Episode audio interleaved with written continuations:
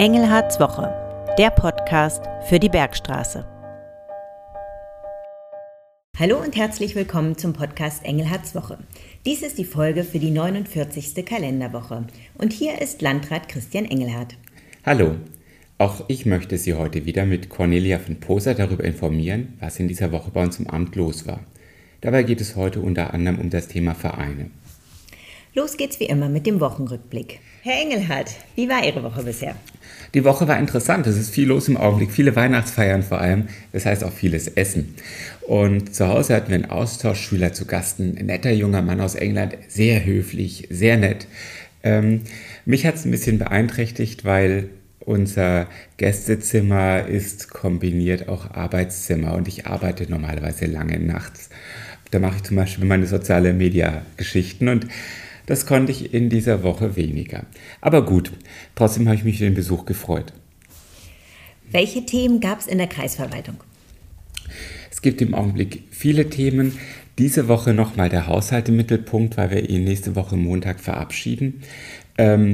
Das Thema Katastrophenschutz hat auch diese Woche wieder eine große Rolle gespielt. Gestern war Verwaltungsstab, es gab ein Treffen mit den Bürgermeisterinnen und Bürgermeistern, ein virtuelles Treffen und den Stadt- und Gemeindebrandinspektoren, um mögliche Blackout- und Brownout-Situationen für den Winter durchzuplanen. Und es gab, das ist ein schönes Thema für mich, eine Anlassfeier. Diese Anlassfeier ist 3- bis 4-mal jährlich stattfindend ein Event, bei dem wir Mitarbeiterinnen und Mitarbeiter ehren, die ein Dienstjubiläum haben oder aber auch, die sich weiterentwickelt haben, deshalb befördert werden.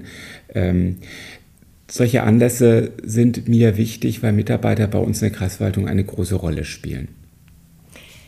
Und gab es schon ein besonderes Highlight in dieser Woche? Es gab für mich 2 Highlights. Das eine war, wir hatten nicht nur die Anlassfeier, sondern wir machen im Innenhof des Landratsamts jeweils so einen Weihnachtsmarkt mit Glühwein, in diesem Jahr sogar roten und weißen Glühwein und Crepe und Würstchen und dem Miteinander der Mitarbeiterinnen und Mitarbeiter. Und den Termin mag ich wirklich sehr, auch wenn es kalt war. Und ich war Plätzchen backen mit den Kindern einer ersten Klasse in Lorschen. Es hat richtig viel Spaß gemacht. Kinder haben einfach so viel Freude dabei. Die waren so fleißig und so emsig. Also jeder Bäcker würde sich freuen, wenn seine Mitarbeiter die ganze Zeit mit so viel Begeisterung arbeiten. Und das steckt einfach an. Und was hat Sie in dieser Woche geärgert?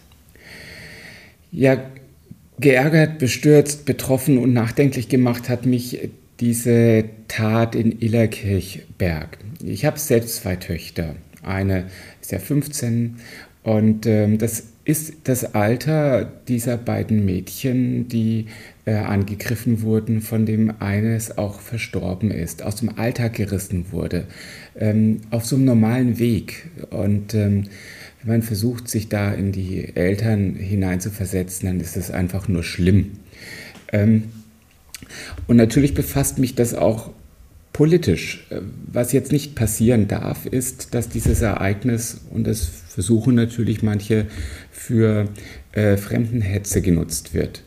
Was aber aus meiner Sicht schon passieren muss, ist eine offene und objektive Analyse der Tat und auch des Tatmusters. Denn es muss darum gehen, so etwas zu vermeiden. Und da haben sicherlich unsere Strafverfolgungsbehörden nun eine Aufgabe. Aber man muss sich eben ansehen, in welchen Situationen kommt es zu einer solchen Tat auch. Was ist vielleicht der Hintergrund des Täters? Wo kommt er her? Welche Erfahrungen hat er in seinem Leben bisher gemacht?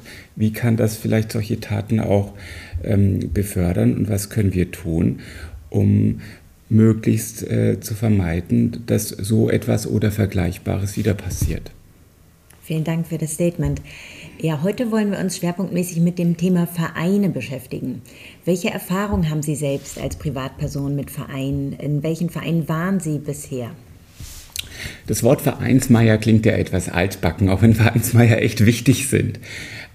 Ich selbst war schon als Jugendlicher in Vereinen, zum Beispiel im CVJM, ziemlich coole Gruppe übrigens, oder im Sportverein, weil ich geschwommen bin.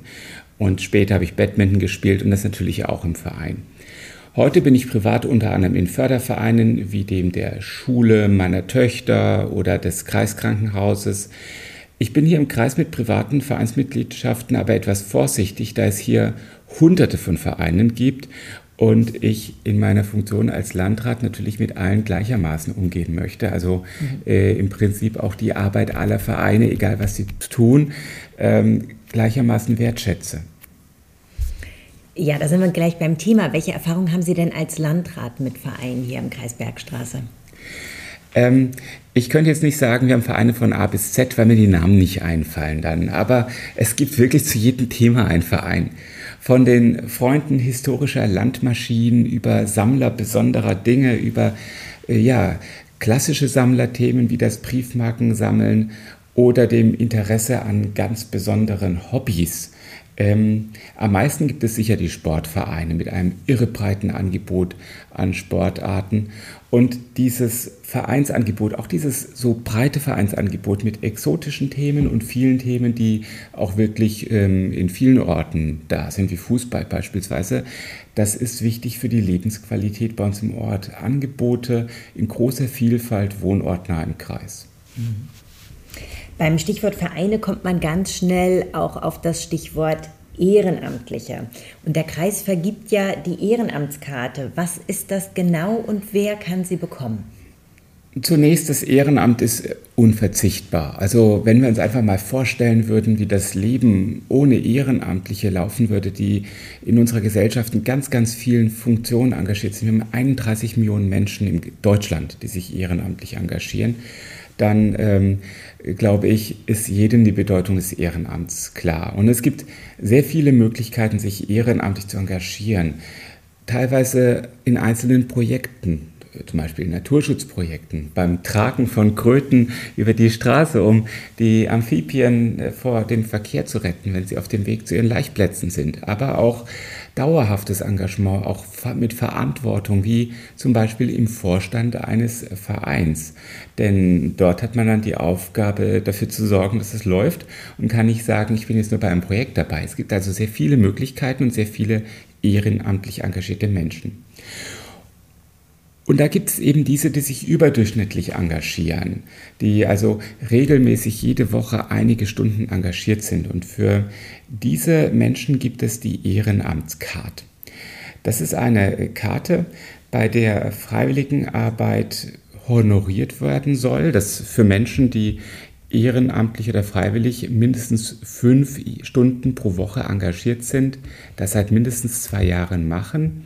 Und die können diese Ehrenamtskarte bekommen, die ist personenbezogen und die gibt Vergünstigungen bei bestimmten Einrichtungen.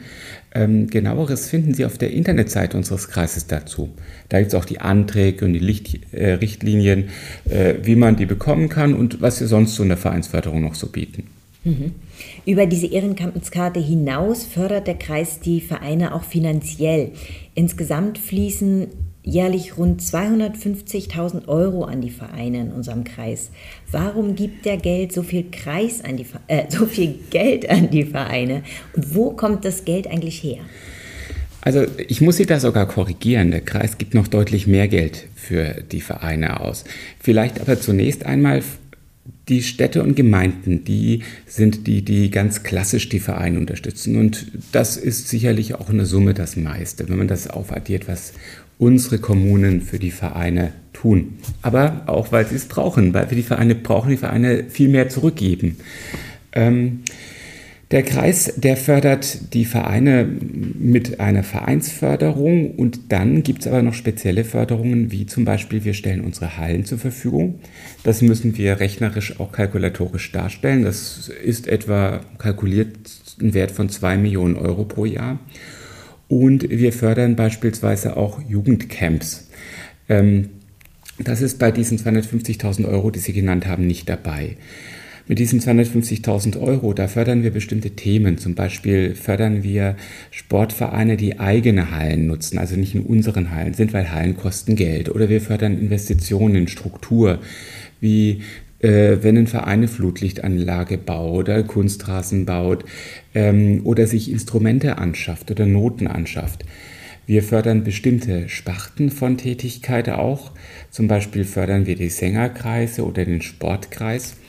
Und wir sind vor allem auch in der Aufgabe, die Vereine darin zu unterstützen, an die größeren Töpfe zu kommen, beispielsweise die des Landes. Da beraten wir die Vereine, unterstützen sie und wir sind teilweise auch in die Entscheidungen mit eingebunden. Mhm. Nun sind in diesem Jahr ja die Energiekosten wahnsinnig gestiegen und der Kreis hat sich daraufhin entschieden, zusätzliche Förderungen für die Vereine zu vergeben. Was können Sie dazu berichten? Ja, wir haben nochmal kurzfristig für die Vereine, die eigene Hallen nutzen, Mittel locker gemacht. Das sind jetzt im Vergleich zu den genannten Beträgen geringere, 10.000 Euro noch einmal als Zuschuss für die Heizkosten der Hallen, also Unterhaltungskostenzuschüsse heißt das formal.